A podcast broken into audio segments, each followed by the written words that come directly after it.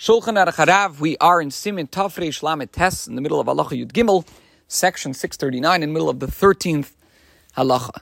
beginning of Halacha Yud Gimel, we learned that let's say a person goes into the sukkah in order to take a drink, in which case we explained, even if the person plans to remain there for a while, still the person is not required to say a Leishaiv Basukkah for the drink, but then the person changed his mind and decided to eat bread. So now he has to say the bracha Leishaiv Basukkah, um, when it comes to the drink that was not covered, excuse me, that he was not required to say leishaiv basukkah for the drink because it was covered by the bracha that he said earlier over eating. But when they were talking about eating, that's not covered by the bracha that he said previously over a previous meal. Now, the Alter Rebbe explains when does this apply? That's when a person leaves the sukkah be, be, between the end of the previous meal and the beginning of the later meal, and he, he tarried for an hour or two outside the sukkah instead of coming back right away. So in that case, he has to make a new bracha when he comes, when he, when he decides to eat again.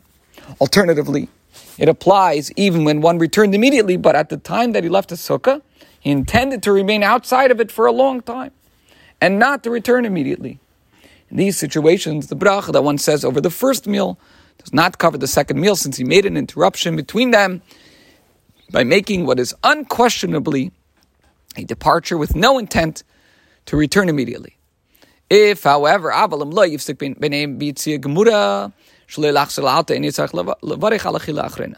if, however, one did not make an interruption by making such a departure with no intent of returning immediately, so then he's not required to recite a second brach on the later meal. Moreover, even if one spends all seven days of Yom Tif in the sukkah without making a complete departure from which he does not intend to return immediately, he is not required to recite the blessing Leisha Sukkah at any time other than the first time he enters the Sukkah. This concludes Allah Yud Gimel. Allah Yudalid 14.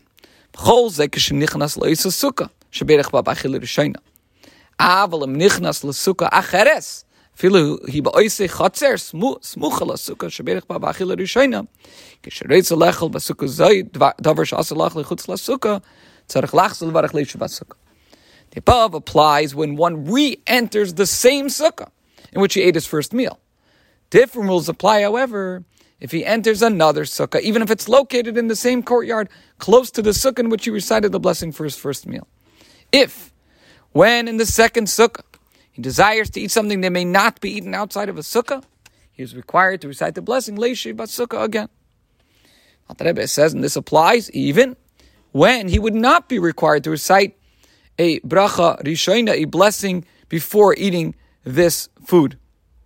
I'm talking about uh, one of the preliminary blessings, the brach like Mahamaitzi or Beidim Nemizanis. So, for example, in the middle of the meal that he ate in the sukkah, which he said the bracha, he interrupted his meal and went to eat in the other sukkah.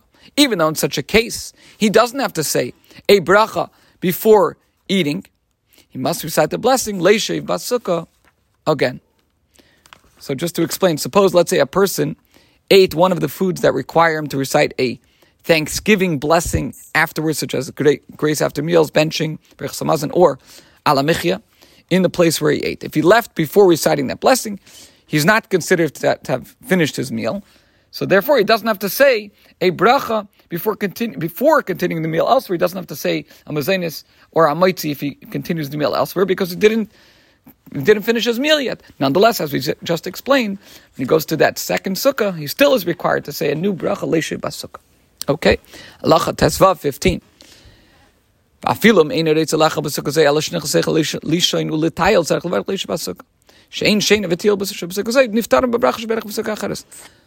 say the person goes into another sukkah and he doesn't even plan to eat anything there.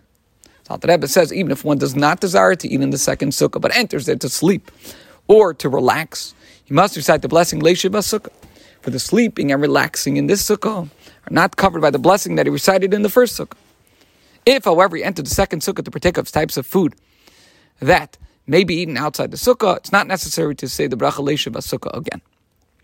Now, if one intended to take a seat in the second sukkah in order to drink wine or other beverages that one commonly sits down to drink, so minadin, the letter of the law requires him to say the bracha Leishiva Sukkah again, because these drinks may not be drunk outside of the sukkah. Nevertheless, since some authorities raise questions about the recitation of this this bracha, it's not proper.